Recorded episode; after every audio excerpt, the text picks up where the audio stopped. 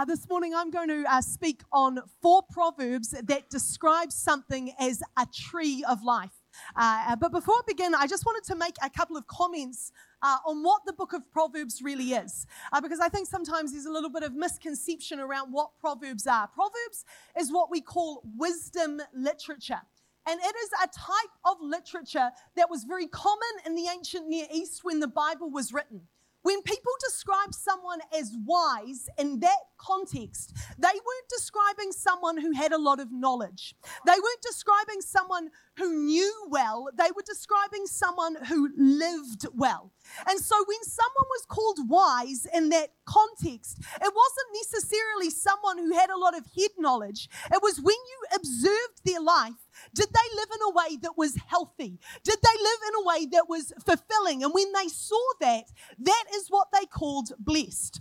Now, when Solomon and the various authors of Proverbs sat down to write Proverbs, what they were essentially doing is they were observing the lives of these people who were wise, who lived well, and they were asking themselves, what principles govern the lives of people who are wise? What principles do people who live well live by. This is important because you need to understand that the book of Proverbs is not a book of promises, it's a book of principles. When you live by these principles, it will enable you to live well. It will enable you to be wise. Is that all good? Let's pray. Father, we thank you for your words. We thank you that it's living, it's active, and it has the power to change us. Lord, I thank you, God, that your word is full of principles. That if we action, will enable us to live in a way that is healthy and fulfilling. Lord, I pray that people would look at this church and they would describe us as wise. In the name of Jesus, I pray. And everyone said, Amen and amen. Well, the word proximity can be defined as nearness in space, time, and relationship. The word proximity is to do with how close you are to something else. And in life, proximity is important. For your Wi Fi connection, proximity is important. How many people know that the closer you get to where your modem is, the better your connection will be? Proximity is important. Proximity is important when you're picking a car park when you go grocery shopping because you don't want to be walking for a long time in the rain with your groceries to your car. Proximity is important. How many people know that proximity is important when you go see your favorite music artist in concert? Not to name and shame Tali Udale, but she once spent 12 hours waiting in line to get into the VIP section of a Beyonce concert. But you better believe that she was close enough to touch Queen Bey, okay? Proximity is important. Proximity is important when you're going on holiday. How many people know that the better the accommodation is, is the closer in proximity it is to the attractions that you want to go to? Proximity is important in your relationships. How many people know you're so much more likely to misunderstand the person that you're in relationship with when you're not walking in close proximity with them, when you're not understanding what's happening in their mind and world? You've got to understand today that nearness and closeness, proximity in life is important.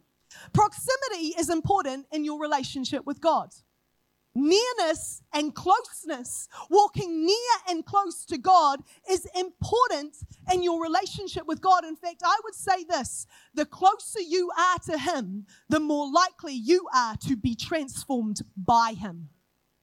The more closely you walk for Him, the closer your proximity is, the more likely you are to be transformed by His life.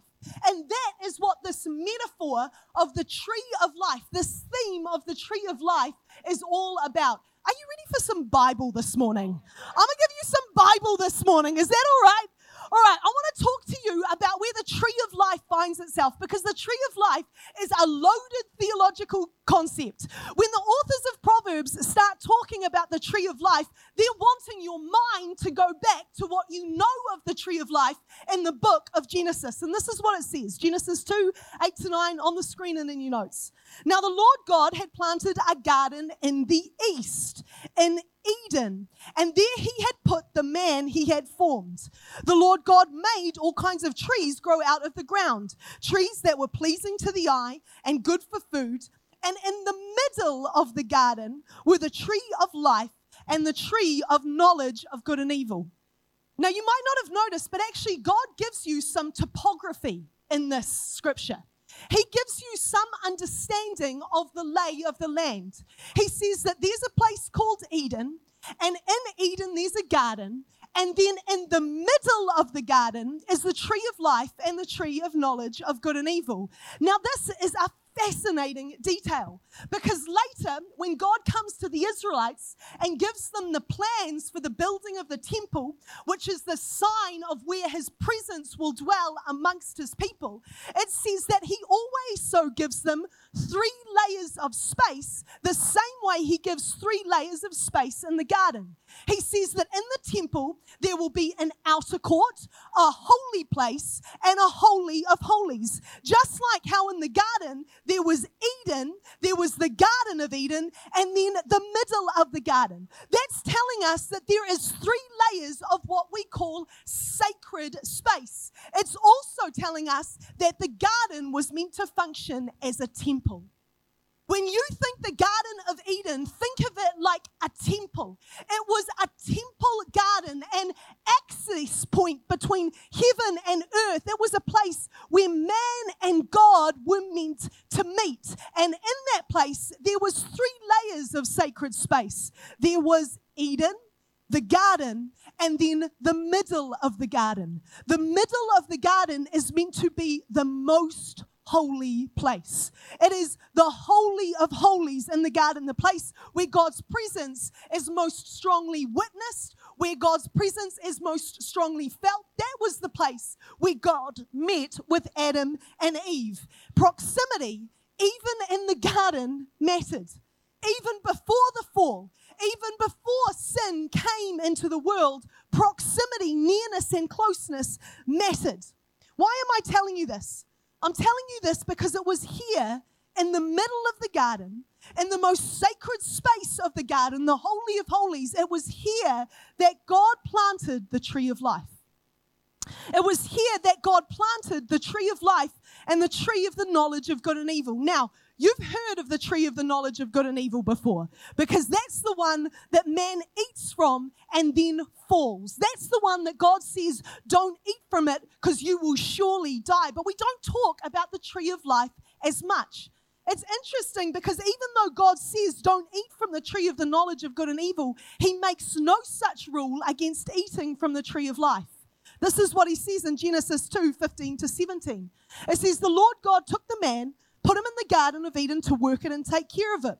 And the Lord God commanded the man, You're free to eat from any tree in the garden, but you must not eat from the tree of the knowledge of good and evil, for when you eat from it, you will surely die. In other words, God assumes that man will eat from the tree of life. And in fact, he needs to.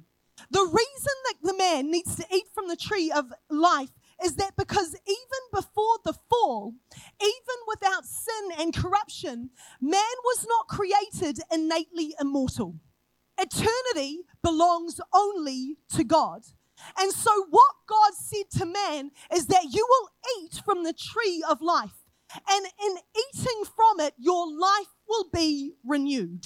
You will not corrupt unto death. The point is this Man's ability to live forever was dependent on being transformed by God's life.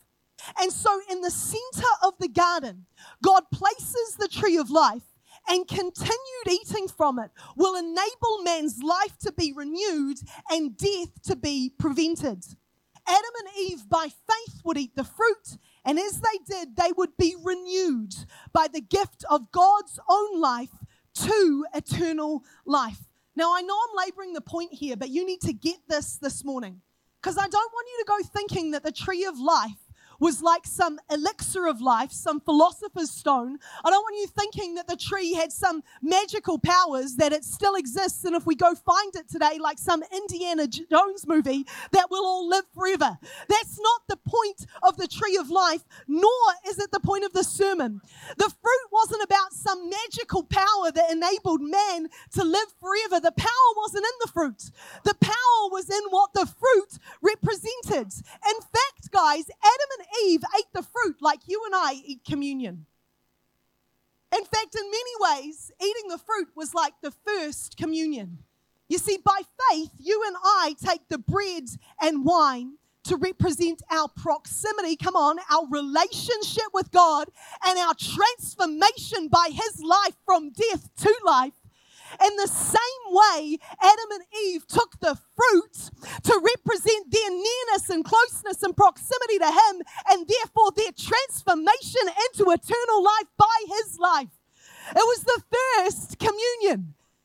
This is why God put the tree of life at the center of the garden in the Holy of Holies because he wanted them to know that transformation in them was not about some mystical power or object that they laid hold of. No, they had to go into the center of the presence of God to get it. Because you've got to understand today that the Christian life isn't about transformation by a tool or transformation by an idea. It's not about transformation by something that we can do or put in action. It's about transformation by the very life of Christ. And so God put the tree of life into the center of the garden, the Holy of Holies. So they had to get in close proximity to Him. And thereby they were transformed by His life. Can someone say amen? Amen and amen. So, when we start to talk about the tree of life, what we're really talking about is proximity to God, which enables transformation in you. When something is described in Proverbs as a tree of life, this is describing something that puts you in proximity to God and thereby enables transformation in you. Friend, in this place today, I want proximity to God because you better believe that I need some transformation. So I'm going to access whatever I can that puts me close to Him that enables transformation in me. That's what these four proverbs that I'm going to cover today is all about. Are you ready? All right, the first thing that Proverbs describes as a tree of life is wisdom. It says the wisdom is a tree of life. This is what Proverbs 3 13 to 18 says. It says, Blessed are those who find wisdom. Oh, excuse me, not 13 to 18, it's 13 and 18. Blessed are those who find wisdom, those who gain understanding. A couple of verses down says this She is a tree of life to those who take hold of her. Those who hold fast to her will be blessed.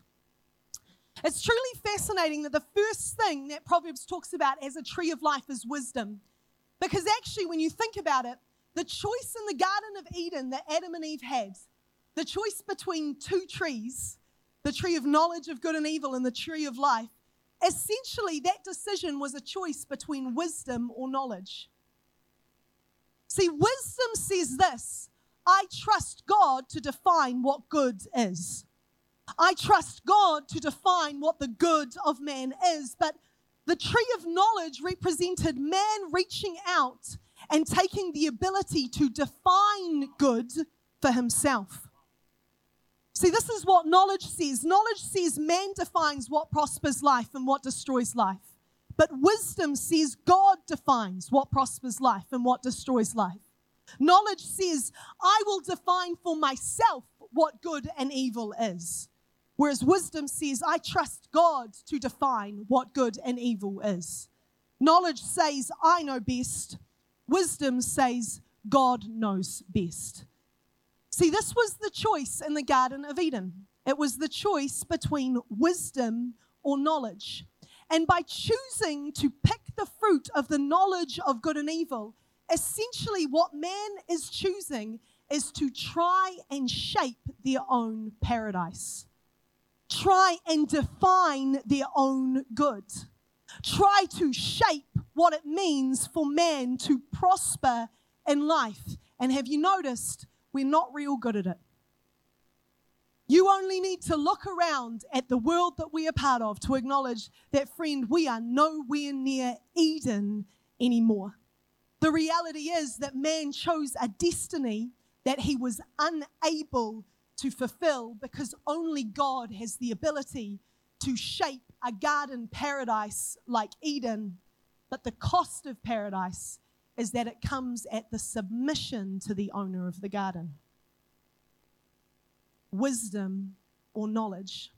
Is it any wonder then that the author of Proverbs says that the fear of the Lord is the beginning of wisdom? See, wisdom is a tree of life because wisdom submits to God.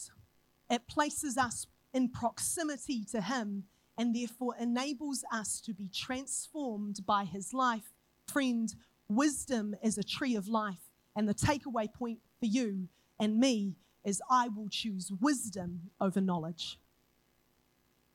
Wisdom is a tree of life. Secondly, Proverbs says that righteous people are a tree of life. This is what it says Proverbs 11:30. The fruit of the righteous is a tree of life, and the one who is wise saves lives. This is talking about how when you place yourself in proximity to brothers and sisters in the faith who are bearing fruit, that is going to be a tree of life to you. It's going to enable you to draw close to the presence of God and be transformed by His life. Now, notice I very deliberately said when you place yourself in proximity to those who are bearing good fruit. I want to encourage you when you're picking righteous brothers and sisters to do life with, look for the fruit. Don't look for the conversation. Don't look for the worship moves. Listen, anyone can throw their hands up super, super high in a praise and worship service, but can you yield the fruit of love, joy, peace, patience, kindness, goodness, faithfulness, and self control? It says, Jesus said, listen, that people will be known by their fruit. And so don't be fooled by eloquent talk or wise conversation, friends. When you're picking people to surround yourself with, can I encourage you to look for fruit? Because righteous people are like a tree of life to you. And if you draw close to them, it'll enable you to draw close to God and be transformed by his life. So the second one is righteous people. The third one is get this fulfilled longing. Fulfilled longing is a tree of life. This is what it says Proverbs 13 12. It says, Hope deferred makes the heart sick. It's a proverb that we hear reasonably often, but we don't often get to the second part. It says, But a longing fulfilled is a tree of life. Friend, we know the truth of hope being deferred, making the heart sick, because if you even notice that in life, oftentimes a quick no is far more easy to take than a long, drawn out period of disappointment. When you hope and keep rallying yourself again, and then a door gets closed, and then you buff yourself up again, and then the door closes, the, the Bible says that actually that sort of hope deferred, that sort of repeated disappointment, that actually erodes the health of your inner life. It says that it makes the heart sick. But the second part of that passage says something different. It calls the opposite fulfilled longing a tree of life. Because, friend, have you ever received, waited, and received the fulfillment of a longing that has been a long time coming? Do you know the joy of that moment? How close that makes you feel to God? How transformed it makes you feel by His life. But obviously, the tension in this passage is what about longings that don't seem to be fulfilled? And I think because of that, I, I think it would be remiss of me not to mention that actually I think that this passage points forward to eternity. See, the Garden of Eden is by design a place of fulfilled desire, fulfilled longing. And because of this, I think the scripture points forward to new creation, to heaven, to eternity, where all of our longings and desires will be fulfilled. In fact, this is what it says in Revelation 22, verse 1 to 2. It says, Then the angel showed me the river of the water of life. This is when the new heaven, the new earth uh, descends. And this is what it says it says, Then the angel showed me the river of the water of life, as clear as crystal, flowing from the throne of God and of the Lamb down the middle of the great city of life. And on each side of the river, get this, stood the tree of life, bearing 12 crops of fruit yielding its fruit every month. Church, I want you to notice that when God describes new creation, he describes it as a garden city on top of a mountain from which flows a river and where there is a tree of life. When he described Eden, he described it as a garden temple on top of a mountain from which flows a river which has a tree of life at its center. Perhaps this proverb is pointing us forward to the hope of new creation because the truth is this no matter what unfulfilled desire you have in your heart, you can be assured that in the paradise of new creation, all desires will be fulfilled. And that fulfilled longing will be like to you a tree of life. Takeaway point I will trust Jesus to fulfill all my longings. Last point today, last thing that Proverbs calls a tree of life. This is the one that gets up in everyone's business. A soothing tongue. This is what it says, Proverbs 15:4. The soothing tongue, come on somebody, is a tree of life. But a perverse tongue crushes the spirit. This is talking about how words have the power to hurt or heal.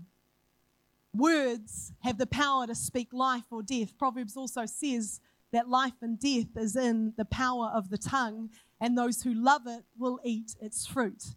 Did you know today that words have the power to draw people close to the presence of God?